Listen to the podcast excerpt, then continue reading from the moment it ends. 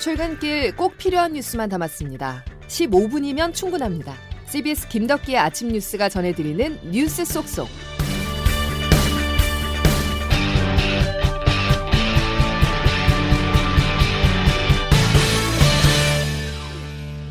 여러분 안녕하십니까? 7월 13일 김덕기 아침 뉴스입니다.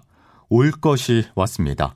코로나19 재유행이 사실상 시작되면서 오늘 발표될 신규 확진자는 4만 명대가 유력합니다. 검사 수가 줄어든 것을 감안한다면 하루 확진자 4만 명 가볍게 볼 수가 없는데요.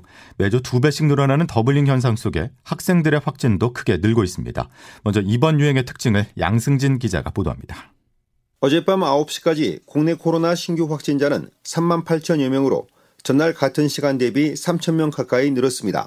신규 확진자가 한 주 전보다 두 배씩 늘어나는 doubling 현상이 이어지는 가운데 오늘 새벽 0시 기준으로 발표될 확진자 수는 4만 명대를 기록할 것으로 보입니다.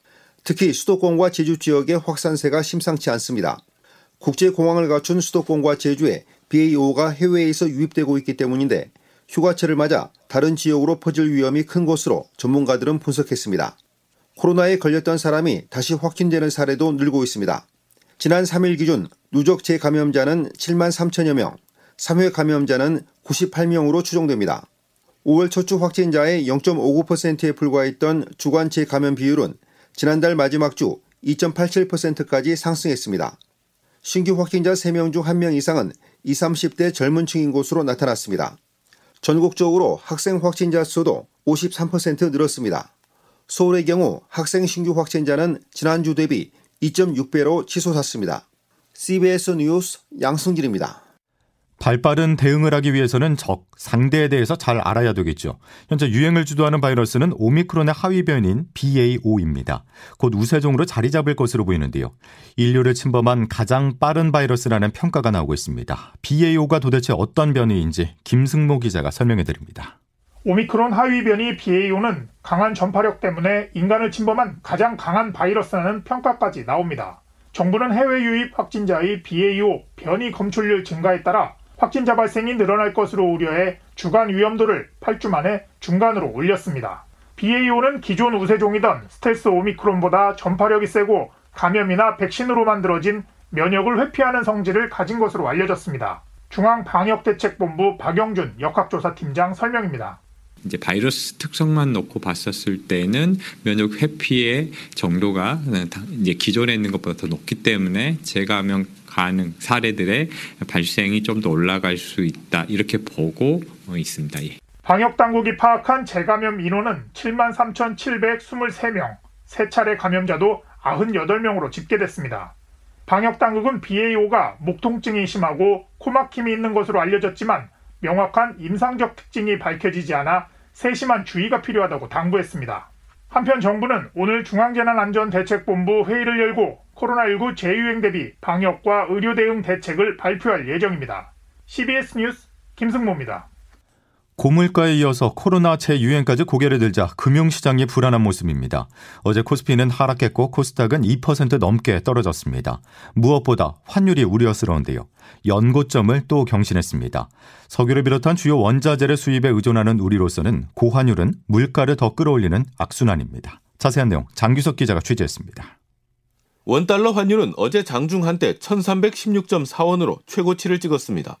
금융위기 직후인 2009년 4월 30일 달러당 1325원을 기록한 이래 13년 2개월 만에 가장 높게 올라왔는데요. 달러가 우리나라에서 빠져나가면서 외환 시장도 금융위기 수준으로 악화됐다는 얘기입니다. 이렇게 환율이 오르면 수입 단가가 높아져 그렇지 않아도 높은 물가를 더 자극하게 됩니다. 고환율과 고물가 그리고 달러 유출에 가속도가 붙으면서 경기가 침체 국면으로 들어가는 악순환의 비상등이 켜졌습니다. 여기에 코로나 재확산까지 겹치면서 우리 증시는 코스피가 어제 1% 가까이 다시 하락했습니다. 봉쇄가 풀리는 듯했던 중국도 코로나 재확산세에 다시 봉쇄에 나서면서 전 세계 경기 회복 기대감에 찬물을 부었습니다. 또 러시아가 가스 공급을 끊으면서 에너지 위기가 온 유럽이 침체에 빠질 수 있다는 우려도 유로와 약세와 함께 달러 수요를 부추겼습니다. 이에 따라 달러당 1,300원을 넘은 고환율 상황은 당분간 계속될 전망인데요. 물가 상승세에 제동을 거는 한편 미국과의 금리 역전으로 달러가 급속도로 빠져나가는 것을 막기 위해서라도 이번에 대폭 금리 인상은 불가피하게 됐습니다. CBS 뉴스 장규석입니다. 앞서 말씀드린 것처럼 고환율은 고물가를, 고물가는 경기 침체를 유발하는데요. 이런 연결고리를 끊기 위해서 한국은행이 오늘 큰 결정을 내릴 거란 전망입니다. 지금까지 단 한 번도 가본 적이 없는 big step, 즉 금리 0.5% 인상이 임박했습니다. 보도에 박성환 기자입니다. 전문가들 사이에선 사상 초유의 big step 조치를 단행할 것이라는 전망이 다수입니다. 성태윤 연세대 경제학부 교수입니다. 현재 미국의 금리 인상이 대폭으로 임박해 있는 상황이고요. 우리나라 역시 소비자 물가 상승률이 높아지고 있는 상황이어서 소비자 물가 상승률이 IMF 위기 이후 23년여 만에 6%대로 올라선 이례적인 상황인 만큼 물가를 잡는 데 주력하고 있는 한은도 이례적인 조치로 대응할 것이라고 보고 있는 겁니다. 미국 중앙은행 연방준비제도의 공격적인 기준금리 인상에 따른 한미 금리 역전 가능성이 짙어지고 있는 점도 big step 결정 전망을 뒷받침하고 있습니다. 연준이 예고한 대로 이달 말 다시 한번 0.75%포인트 기준금리를 올리면 한은이 이번에 big step을 단행한다고 해도 미국 금리가 우리나라보다 높아집니다. 그 격차가 벌어질수록 우리 원화 가치 하락과 외국인 자금 이탈 흐름이 가속화될 수 있습니다. 다만 과감한 금리 인상 조치가 가계의 이자 부담을 가중시키고 소비 위축을 부를 수 있는 만큼 금통위가 기존에 해온 대로 0.25%포인트 인상 결정을 내릴 수 있다는 관측도 일각에 존재합니다. CBS 뉴스 박성환입니다. 고물가로 어려움을 겪는 건 초강대국 미국도 마찬가지입니다. 기름값이 고공행진을 이어가자 6월 CPI 소비자 물가지수가 9%까지 예상되는데요. 5월 CPI가 8.6%로 40년 만에 최고 수준을 기록했었는데 이를 뛰어넘는 수치입니다. 그래서 조 바이든 대통령의 중동 순방에 관심입니다. 이번 주 산유국인 사우디아라비아를 방문해 원유 증산을 간청할 계획입니다. 워싱턴에서 권민철 특파원이 보도합니다. 조 바이든 대통령이 이곳 시간 오늘 밤 중동 순방길에 오릅니다. 9.11 테러 이후 미군 주둔지가 아닌 중동 지역을 미국 대통령이 방문하기는 처음입니다. 방문 핵심 국가는 사우디아라비아. 미국의 전통적 우방국 사우디는 반체제 언론인 자말 카슈쿠지의 암살 사건 이후 미국과 관계가 틀어졌습니다. 암살 배후로 무함마드 빈 살만 왕세자가 지목된 때문입니다. 바이든 대통령도 살만 왕세자를 한때 살인자로 부르기도 했습니다. 그런데 그 쌀만 왕세자를 바이든 대통령이 만납니다. 그만큼 석유 수급이 다급했던 겁니다.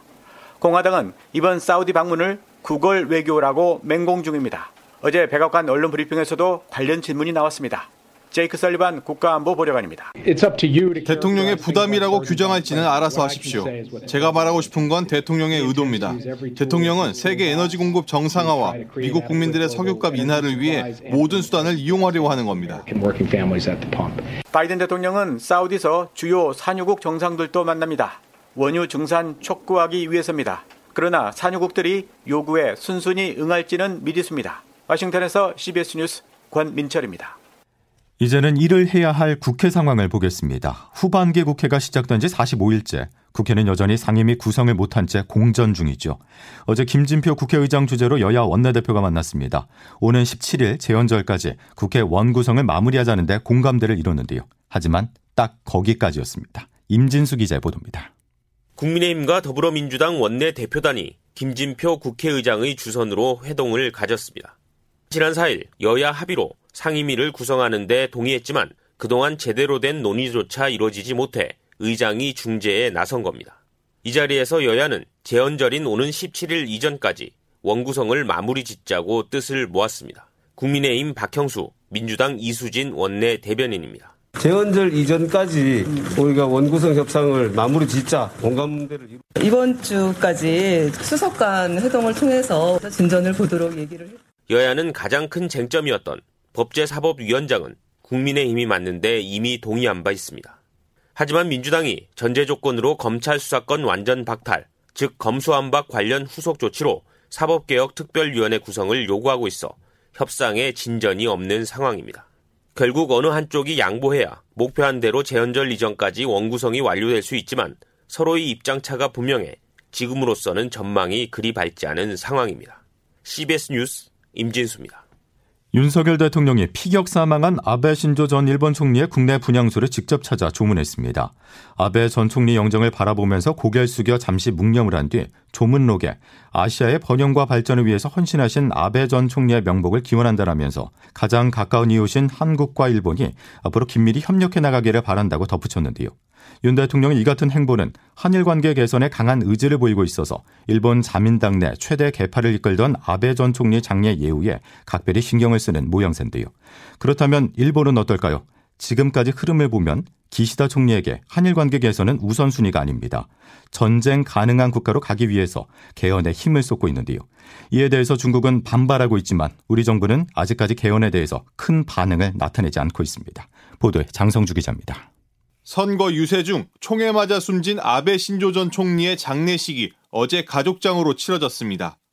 포스트 아베 시대를 맞아 기시다 총리는 다음 달 말쯤 개각을 통해 자기 정치에 나설 것이란 관측이 나옵니다.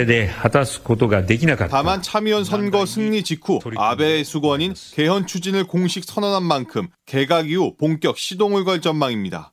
아사히 신문이 참의원 전체를 대상으로 설문조사한 결과 67%가 개헌에 찬성했고 특히 이들 중 78%는 자위대 보유를 헌법에 명시해야 한다는 입장. 중국은 강한 견제구를 날렸습니다. 일본의 개헌은 국제사회와 이웃 국가들의 강한 주목을 받고 있다는 공식 입장과 함께 관영 매체는 자위대 보유를 헌법에 넣는다면 위험한 신호를 보내는 것이라고 경고했습니다. 어, 일본의 뭐 국내 전국 상황에 대해서는 저희가 예의 주시하면서 한일 관계 개선을 위한 노력을 지속적으로 박진 외교부 장관의 말처럼 윤석열 정부는 일단 조문 외교에 무게를 싣고 있습니다. 하지만 한일 관계 개선에 진전이 없다면 일본 군국주의 부활을 묵인했다는 비판을 피하기 어려워 보입니다. CBS 뉴스 장성주입니다. 다음 소식입니다. 세계적 인기를 얻은 넷플릭스 드라마 오징어 게임이 미국 에미상 드라마 부문 작품상 후보에 올랐습니다. 에미상은 미국 방송계 아카데미상이라고 불릴 만큼 권위 있는 상인데요. 비영어권 드라마가 후보에 오른 것 자체가 이번이 처음입니다. 조태임 기자의 보도입니다. 드라마 오징어 게임이 미국 방송계의 아카데미상으로 불리는 에미상의 드라마 부문 작품상 후보에 올랐습니다. 에미상 74년 역사상 비영어권 드라마로는 처음입니다. 그동안 영어로 제작된 드라마에만 작품상 수상 자격이 주어졌는데 오징어 게임이 처음으로 이 장벽을 넘은 겁니다. 작품상을 비롯해 14개 부문에서 후보로 지명되면서 외국어 드라마로는 최다 부문 노미네이트 기록도 쓰게 됐습니다. 주인공 성기훈을 연기한 이정재는 나무주연상 후보에 이름을 올렸고 선물? 선물로 그동안 써? 박혜수와 오영수는 나무조연상에 정호연은 여우조연상 후보로 지명되는 등 출연진들도 연기 부문 수상 후보에 대거 올랐습니다. 오징어 게임은 456억 원의 상금이 걸린 서바이벌에 참가한 사람들이 최후의 승자가 되기 위해 목숨을 걸고 게임에 도전하는 이야기를 그렸습니다. 오징어 게임은 공개된 지 4주 만에 전 세계 1억 4천만 가구 이상이 시청하며 넷플릭스 TV 프로그램 부문 1위를 오래 유지하는 건 물론이고 드라마에 등장한 달고나와 무궁화 꽃이 피었습니다 게임 등이 전 세계적으로 선풍적인 인기를 얻게 됐습니다. 제74회 에미상 시상식은 오는 9월 12일 치러집니다. CBS 뉴스 조태임입니다. 김덕기 아침 뉴스 여러분 함께하고 계십니다. 이제 기상청 연결하겠습니다. 이수경 기상 리포터. 네, 기상청입니다. 예. 전국에 장맛비가 예보되어 있는데 어느 지역에 주로 집중될까요? 네, 오늘은 중부지방을 중심으로 집중호우의 가능성이 높은 상태입니다. 전국적으로도 장맛비 소식이 있는데요. 현재는 중부 지역을 중심으로 비가 내리고 있고 김포와 인천, 강화에는 호우주의보도 발효되어 있는 상태입니다. 앞으로 비는 전국으로 확대될 것으로 보이는데요. 지역에 따라 천둥 번개와 돌풍을 동반해서 시간당 30에서 50mm 안팎의 장대비가 쏟아질 가능성이 있어서 시설물 관리와 안전사고에 유의를 하셔야겠습니다. 이번 비는 내일 오전까지 이어지겠습니다. 예상되는 강우량은 중부 내륙 지방과 호남 지방, 경상북도에 30에서 100mm, 많은 곳은 경기 북부와 강원 북부에 최고 150mm 이상이 되겠고 동해안을 중심으로는 10에서 60mm 정도의 강우량이 예상됩니다. 한편 간밤에 서울 등 내륙 지역에는 열대야가 나타난 것이 많았는데요. 오늘 낮 동안의 더위는 주춤하겠습니다. 모처럼 30도를 밑도는 기온이 예상돼 어제보다 기온이 낮겠는데요. 서울의 낮 기온 26도에 머물 것으로 보입니다. 날씨였습니다. TV로만 볼 수 있었던 손흥민과 케인의 호흡을 오늘 저녁 서울 상암에서 함께할 수 있습니다. 멋진 골을 보면서 하루의 고단함을 잠시라도 잊어보시고요. 또 토트넘을 상대하는 K리그 팀, 우리 축구의 뿌리인 K리그에도 야 이렇게 멋진 선수들이 참 많았구나 이 점도 확인해 보시죠. 김덕기 아침 뉴스는 여기까지입니다. 고맙습니다.